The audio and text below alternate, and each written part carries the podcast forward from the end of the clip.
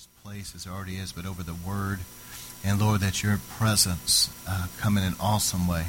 Because we know, Lord, it's by the Spirit of God that these things are accomplished. So help us by the presence and power of the Holy Spirit, Lord, to get locked in and tuned into you, to be able to give you our best during our full attention and not be distracted, but our minds to be in tune with the Holy Spirit and what you're showing us. Lord, help us to have, as Jesus said, eyes to see and ears to hear.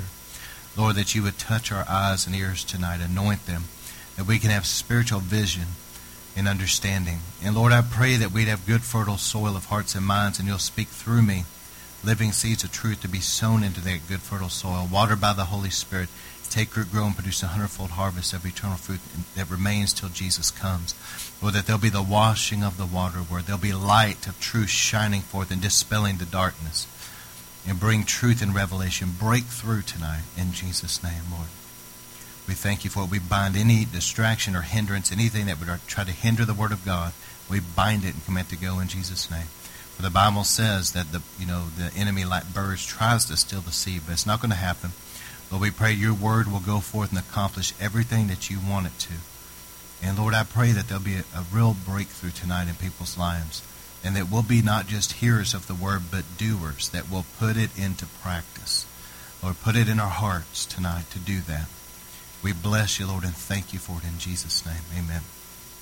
All right, so I'm on part three with the Prayer and Glory Holy Spirit series, okay? And in this one, I'm going to talk about the one new man, but I'm going to gradually get to that point, but I want to recap real quick. So the first thing that I talked about, and number one, is this: if if we could really, many times all of us have done this. We've all heard sermons and we're there, and then you know we we hear it, and then we go home, and it's kind of like okay.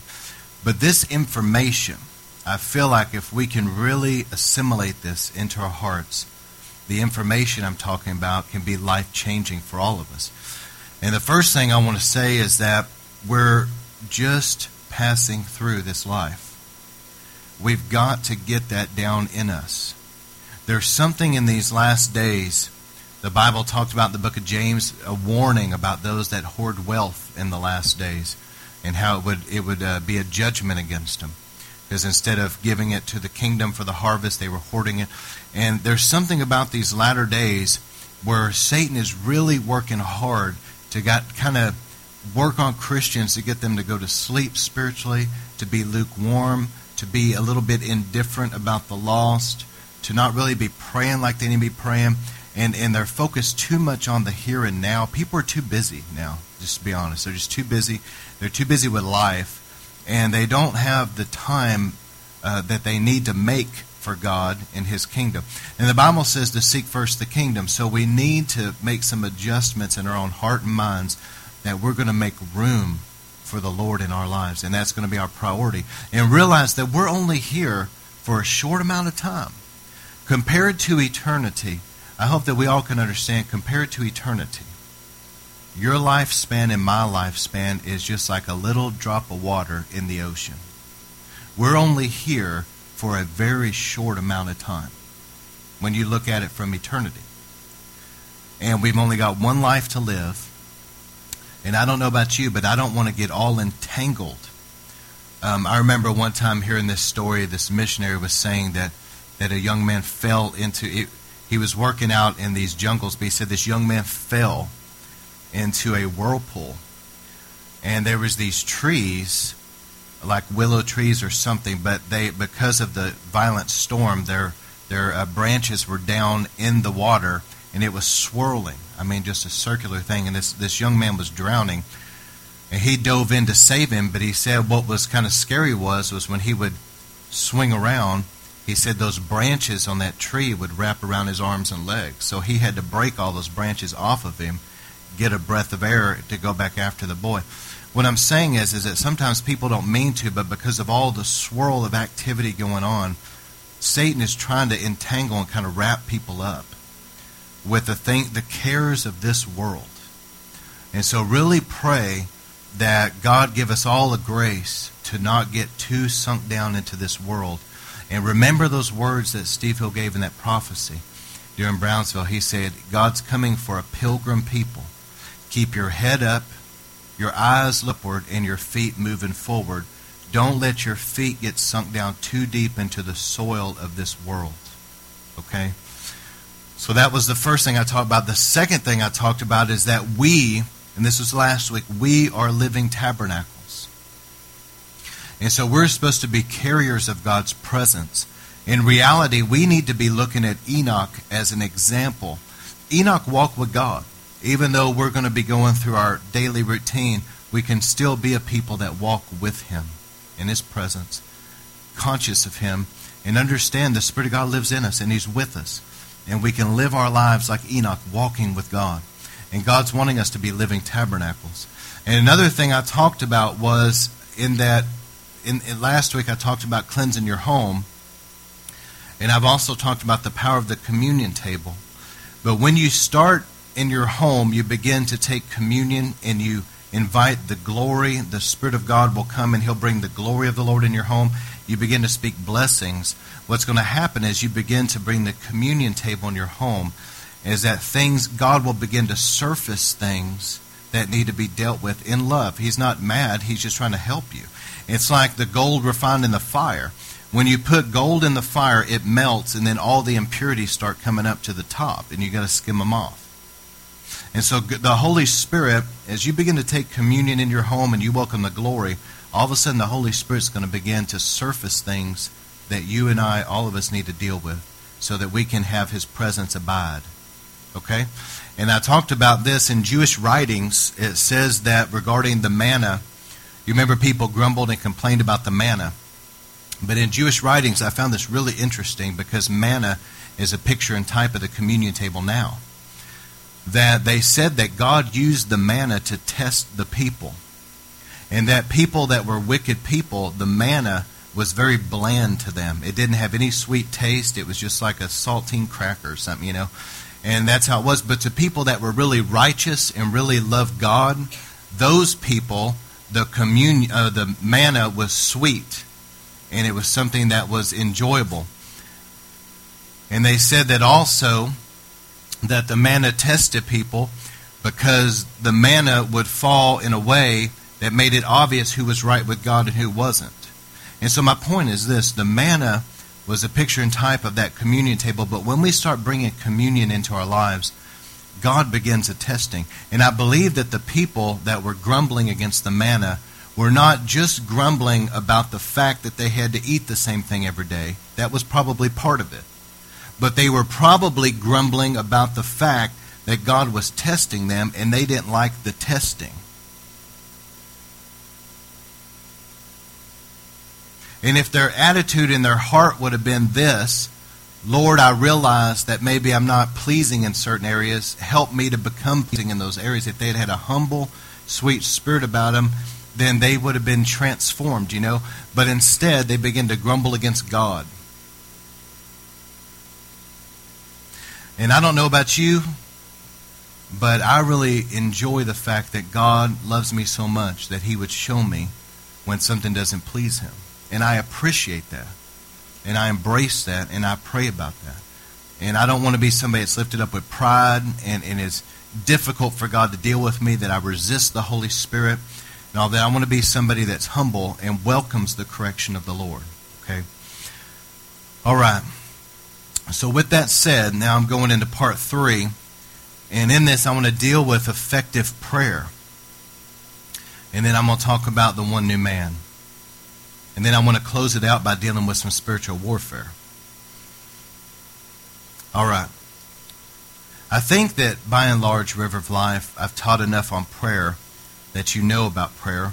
And there is a series I did in our sermon download on prayer.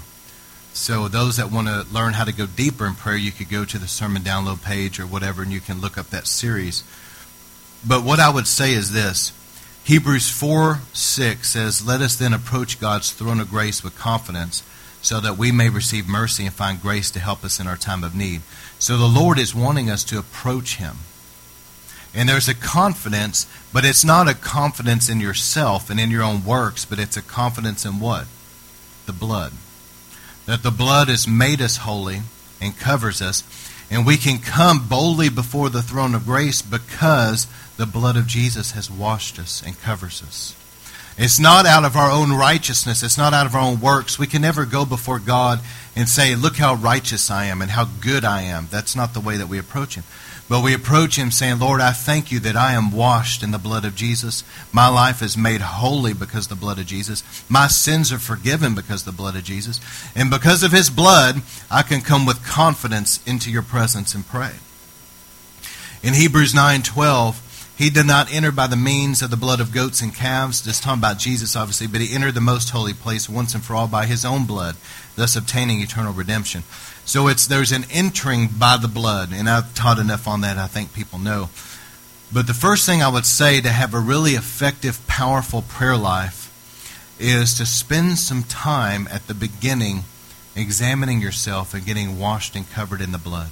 If you want to take communion, there's certainly nothing wrong with that. I do and it's an option that you definitely have.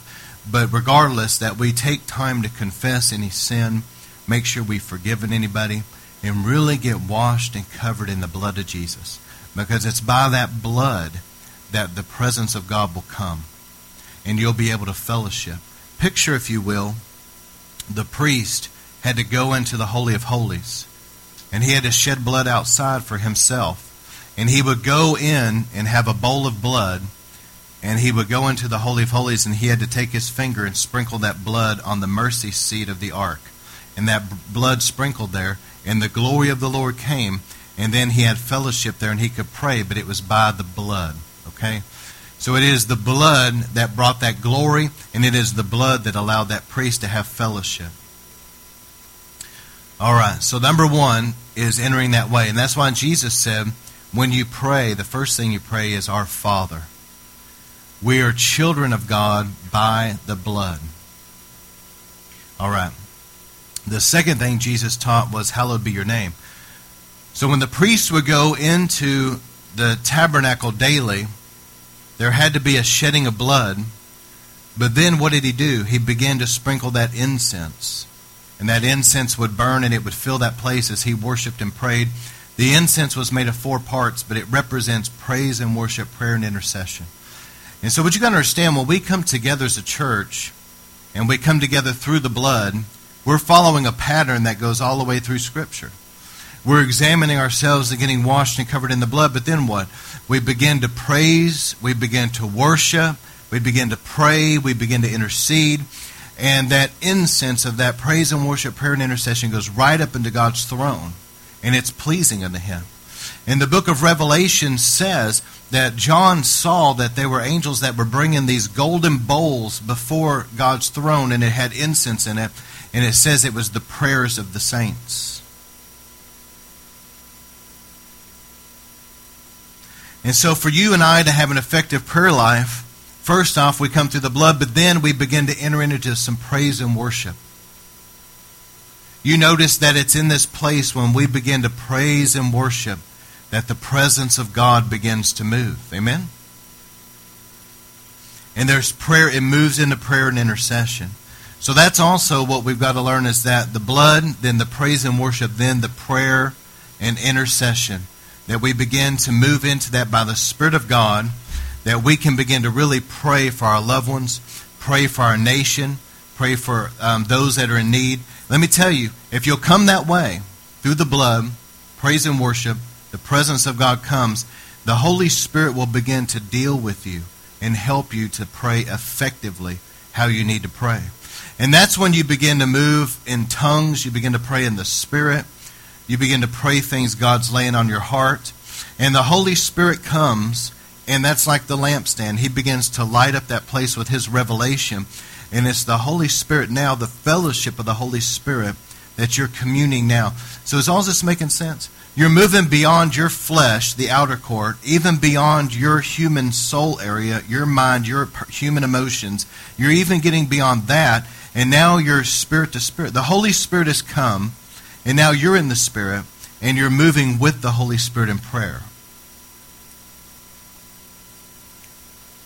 So, coming through the blood, praise and worship, prayer and intercession, and fellowship with the Holy Spirit.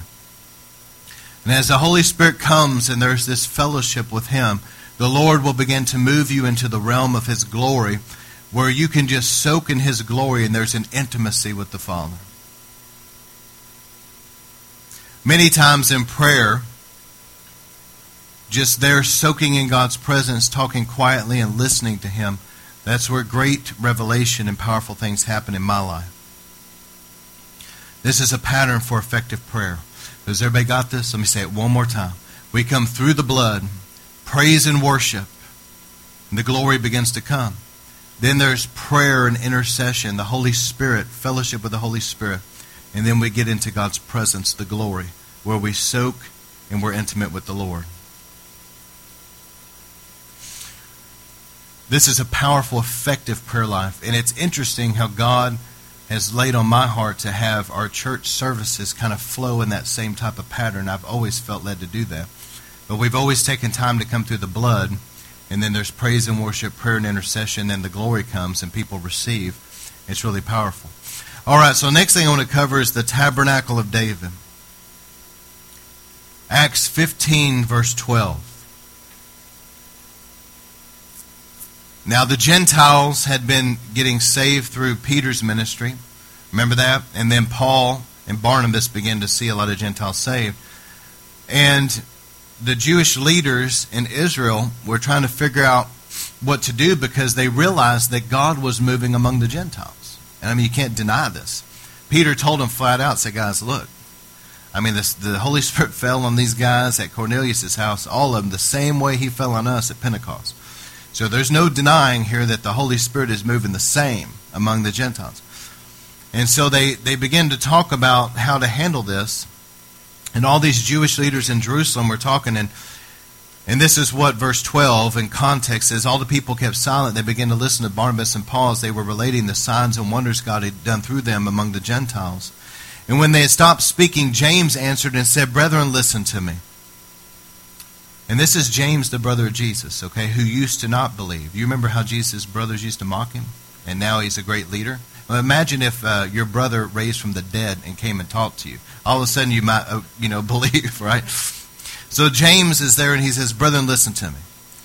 Simon has related how God um, first concerned himself about taking from among the Gentiles a people for his name. With this, the words of the prophets agree just as it is written. And he quotes the scriptures After these things I will return and I will rebuild the tabernacle of David, which has fallen, and I will rebuild its ruins, and I will restore it, so that the rest of mankind may seek the Lord. And all the Gentiles who are called by my name, says the Lord, who make these things known from long ago. Therefore, it is my judgment that we, we do not trouble those who are turning to God from among the Gentiles, but that we write to them that they abstain from things contaminated by idols, to stay away from idolatry, the occult, the worship of other gods, okay? From fornication or sexual immorality of any kind, and also from what is strangled, and from blood, not to eat blood. But Moses, from ancient generations, has in every city those who preach him, since he is read in the synagogue every Sabbath. And then it goes on to say in Ephesians 2:15, by abolishing in his flesh. Jesus when he died on the cross, there was an abolishing in his flesh, which is the law of commandments contained in ordinances, so that in himself he might make the two, talking about Jew and Gentile, one new man, thus establishing peace. All right, so let's go through this for a second. out of Shiloh. That's where the tabernacle was last that we know of, was in a place called Shiloh. David, who lived at a time when Saul, remember Saul's reign, and it was a negative thing, but David was next, but then his son Solomon was the one that God told him that your son Solomon will be the one to build the temple. And so David had amassed great wealth to pass on to his son Solomon so that he could build the temple. But David felt like he was living in limbo. He knew that the tabernacle was in Shiloh, and under Saul's administration, that was where um, God primarily was functioning, was through that tabernacle. And David knew that when Solomon came, there was going to be a temple, but David was kind of in limbo. And so David had such a heart for God's presence, he didn't want the ark to remain in Shiloh. So you remember the story. He went and got some uh, Levites. They went down there, they got the ark out of the tabernacle, and they brought it into Jerusalem. So picture now, the ark has been moved out of the tabernacle. And the ark has been carried on the shoulder of Levites and brought to Jerusalem and set there, and David builds a tent around it. And now David begins to administer these Levites to have praise and worship, prayer and intercession around the clock, around that ark. And this was called the Tabernacle of David. But David, if you remember correctly, David had to have the help of a Gentile by the name of Obed Edom to host the glory for a time to help him along his journey. So you see that both Jew and Gentile together had a hand in this. And then in Solomon's day, Solomon had the wealth, and he had some people that could help him with the temple that were Jewish, but he leaned on a friend of his father by the name of Hiram that enabled them to be able to do a lot of the things that the Jewish people were not necessarily good at as far as with the wood and with the stone cutting and all that. So both Jew and Gentile worked together to build the tabernacle or build the temple.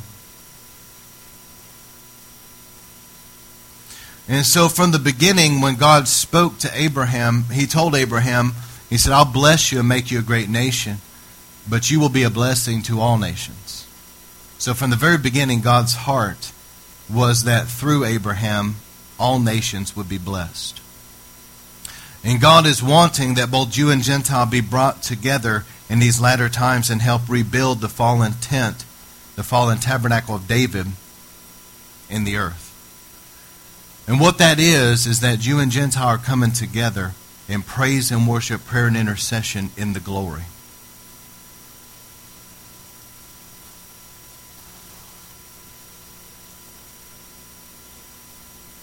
And there's an incredible anointing in these latter days, in the incredible glory of the Lord. In Zechariah 4:11, then I said to him who was speaking with me, "What are these two olive trees on the right side of the lampstand and on its left?" And a second time I said to him, What are these two olive branches, which are beside the golden pipes by which the golden oil is emptied?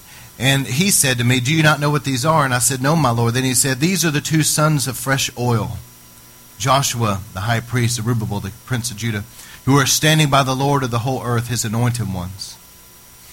And I believe that metaphorically speaking, this is talking about Jew and Gentile pouring into the lampstand. And we know that the book of Revelation shows the lampstand being the church.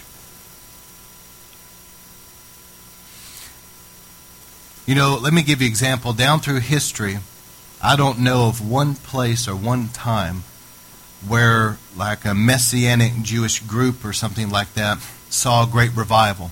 It seems like all these historic revivals have always been among the Gentiles. But yet, there is something that's been invested in Israel that goes back, and, and Paul said that it's without repentance. It's something that's irrevocable. And I believe that one of the things that's been invested in Israel that can be imparted, if you will, to others is that of blessings. When you bless Israel, there's a blessing that comes. There's something that God has invested among the Jewish people that has to do with blessings. And also a glory realm. Many people say that when they go to Jerusalem, they sense the glory of the Lord there. There's just some kind of a glory realm that's been deposited. And when you properly understand somebody that has wisdom and they can discern that God is not finished completely with Israel, but there's something that's been invested there, and you can get both from that realm and from the Gentile realm pouring in both sides of the lampstand, I believe that there can be a tremendous anointing in a very thick glory realm. Is this making sense?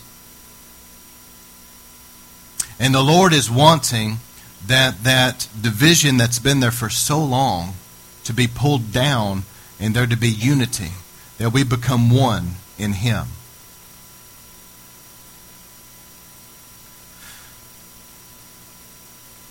So, one of the things I wanted to share I have felt personally that in regards to some of these things, God had laid on my heart years ago to connect more with some of the Hebrew roots and learn more about it. And as I began to connect, I had a dream actually the Lord gave me about that. And I went to um, this Messianic ministry, and there was this uh, Christian rabbi that ministers there. but I remember feeling such an impartation of the Lord come upon me, such an anointing. And I knew that something that had been invested there from the Lord was being imparted to me. And there's something in the way of blessings and something in the way of God's glory that began to move in that wasn't there before. And people of wisdom can tap into these things, okay? All right, here's another thing I wanted to share. Financially, I kind of shared this. I want people to have rich, powerful prayer lives. I want people to understand that when you bless Israel and when you connect to those to that realm there, that there's blessings and there's a glory realm that will begin to come into your life. But also I feel it's very important that people financially connect to God's supernatural economy. But God's going to have to help some people because some people still have a lot of fear and they still struggle with a poverty mentality. And they haven't really understood the scriptures yet concerning being a generous, cheerful giver and living by faith financially. There's still a fear there, there's still a mentality of lack. But if people will break through that and get free from those old strongholds, God is wanting us to come into prosperity. But listen, in these latter days, there's going to be a lot of shifting sands, okay? economically among the nations. And how many of you guys knows that we need to make sure that our economy is not connected just to this world, but our economy's got to be connected to heaven's economy. So regardless of what's going on in the world, our economy is locked into heaven's provision. And it's not going to affect us. Going to share something with you. In Luke 7, verse 2, there was a centurion slave who was highly regarded by him was sick and about to die, and when he heard about Jesus, he sent some Jewish elders asking him to come and save the life of his slave. And when they came to Jesus, the Jewish leaders, they earnestly implored Jesus, saying, He's worthy for you to grant this for him, for he loves our nation. And it was he who built us a synagogue. Is anybody reading this and following this with me? So, as this man had been a blessing to the nation of Israel. They came to Jesus and they said, Jesus, he's worthy to receive this miracle and this answer prayer because he's been a blessing to our nation. And of course, we know the story that Jesus did heal him.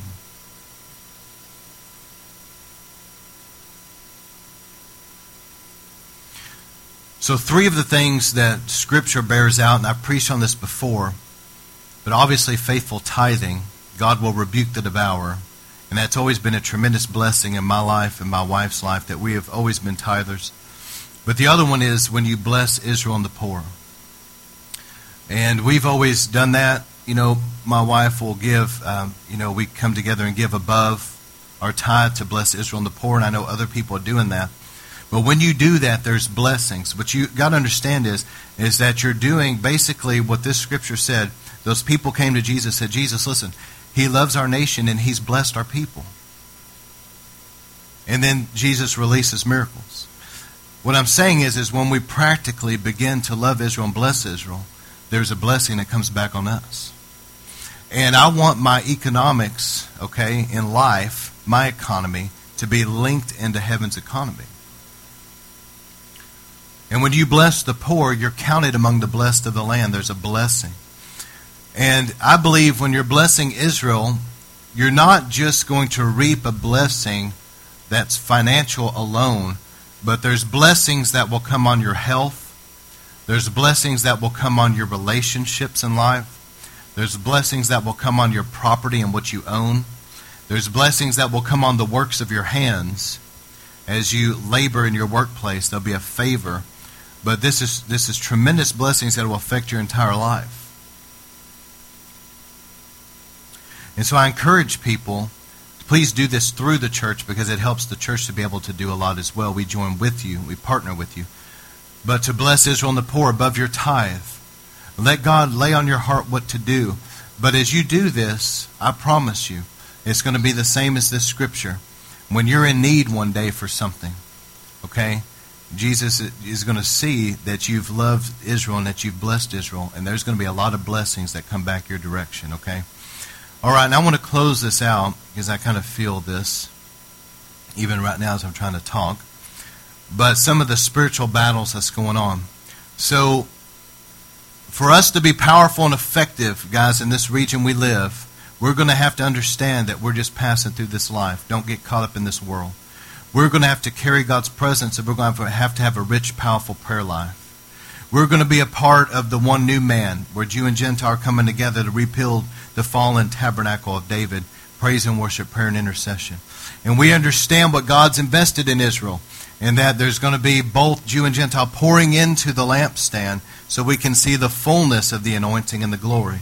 And we're also going to financially connect our economies into the kingdom of God by being tithers and by giving to bless Israel and the poor. Amen?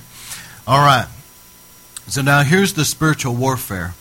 So I don't think that people, and I want everybody to give me your best ear, okay? Because I can sense that there's something that is not happy with this right now as I'm trying to talk. But I don't think that anybody in this room, and I say this respectfully, but I don't think any of us really fully understand the level of what I'm about to say. But in the Dallas Fort Worth Metroplex, it was prophesied that there would be a great awakening sweep our nation, all of America blaze in the fires. And we know that that's a true prophecy because most of it's already been fulfilled. It started in Pensacola and moved onward. But the end of the prophecy was that Dallas would be the hub of the revival. Are y'all hearing me? Okay, how many knows that the devil has already heard this prophecy by now? Okay. So all of America blazed in the fires of revival, Dallas being the hub. And this revival is not just going to affect America, this revival is going to affect the world because people are going to be sent from America all over the earth in the fires of revival. Ruth Ward Heflin says she saw it. She saw America blaze in the fires of revival. She saw there was tremendous healings and miracles, and she saw when it was fully ignited, Dallas had been that hub.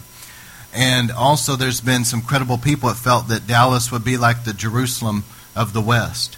And so, what I'm trying to get to is this I have felt for the last while that Dallas has been a serious battleground. I've had people that I know and love that have been through a lot and Satan has somehow positioned princes and powers and spiritual resistance to try to stop this move of God.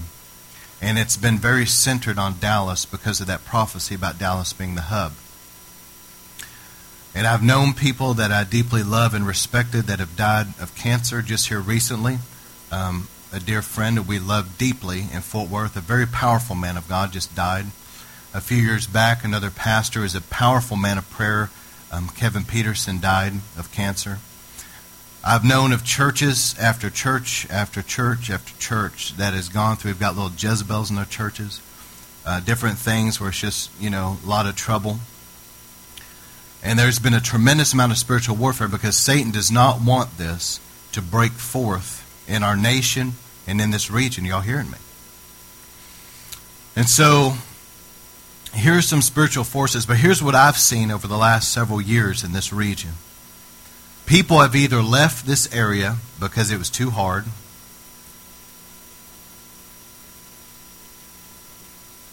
or they've been conformed to this area.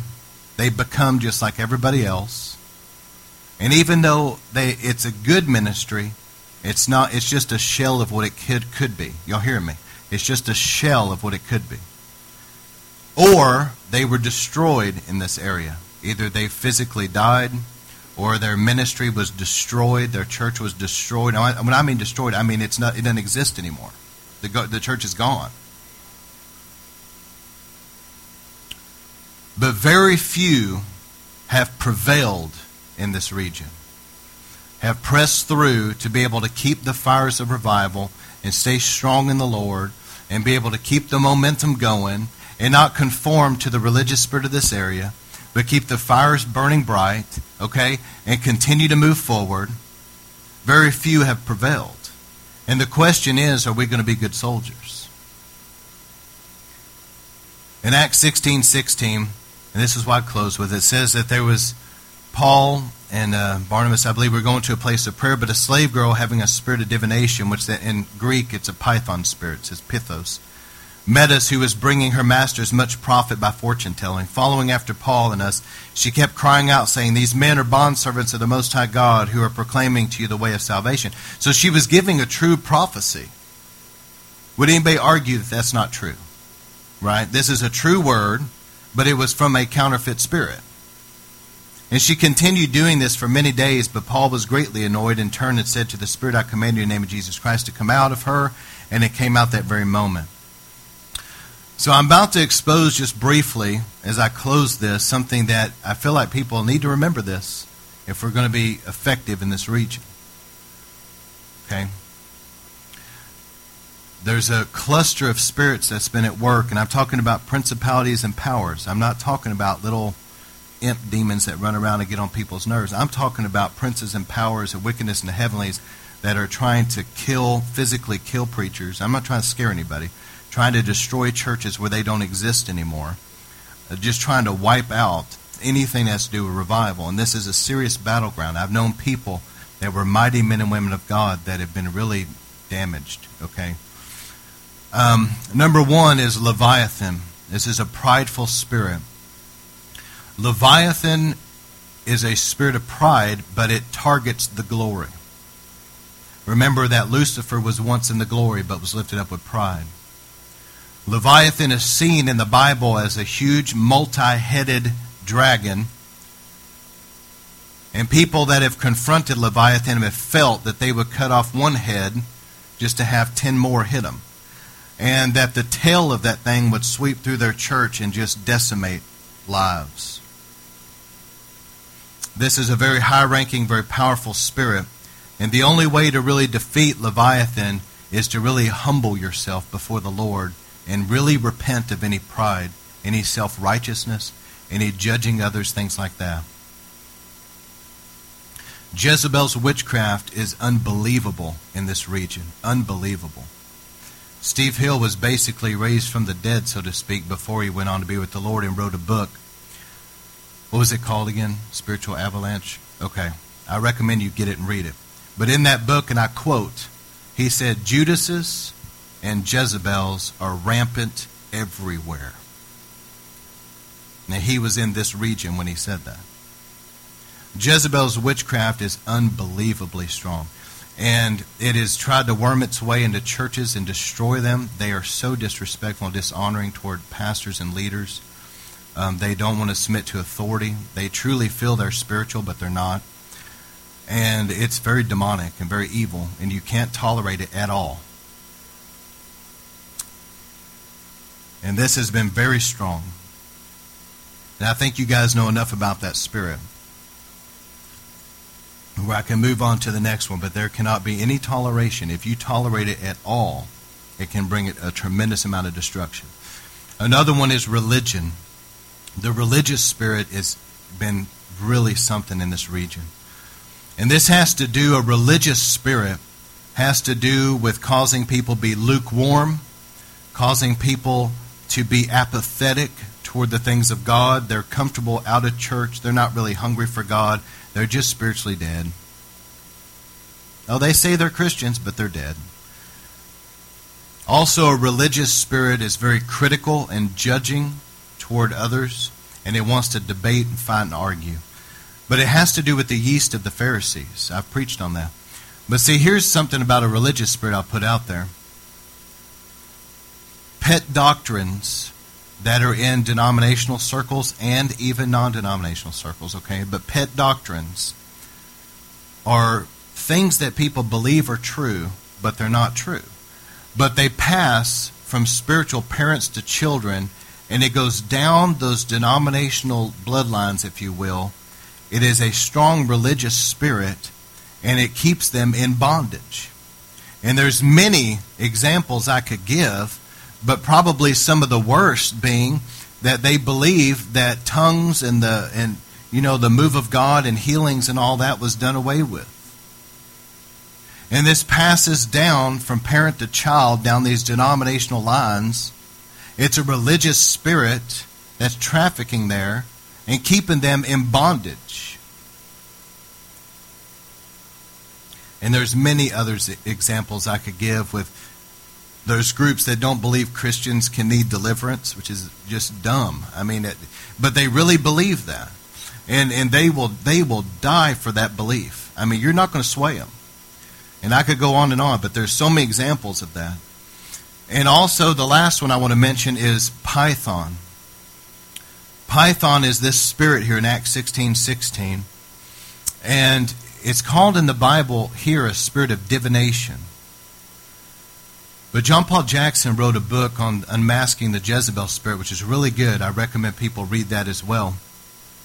But he said that Jezebels have a soulish prophecy, where it's out of the soul, it's out of the mind and the emotions, and it's false prophecy. It's not real.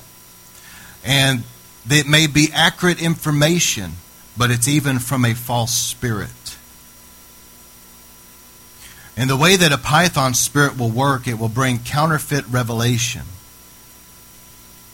And if you tolerate that counterfeit revelation in your ministry, because see, Paul, that spirit tried to wrap around Paul. It was following him, saying, Hey, everybody, this guy is a servant of the Most High God, telling you how to be saved.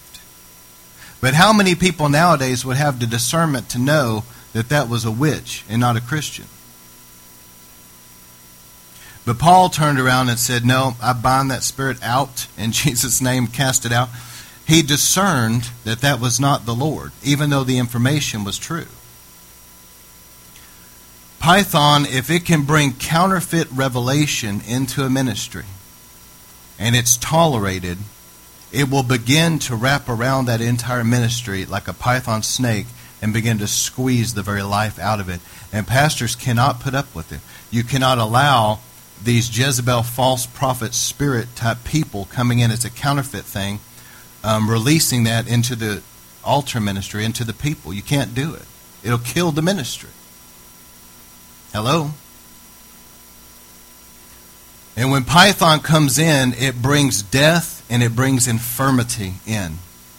People that have battled Python, and it's very strong. Let me say, this stuff I'm dealing with is not like these little bitty spirits that run around in churches somewhere here and there just trying to cause problems. You know, like little sister gossip over there. Okay, I'm not talking about that. I'm talking about in the realm of princes and powers that are bent on the destruction of God's people in a geographic region. So I'm just trying to wrap our minds around here the level of what I'm talking about. When I'm dealing with Python and, and Jezebel and Leviathan and these other spirits, I'm talking about wickedness in the heavenlies that's at work in the Dallas Fort Worth Metroplex on a widespread scale among all the different churches trying to destroy them. Okay? All right. And it's trying to bring confinement and suppression. Confinement being that those that are really going to be a threat to the devil is trying to keep them from being effective for the Lord.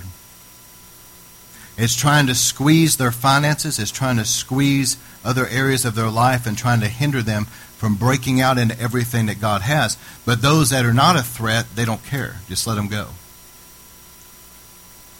It has to do with confinement and containment.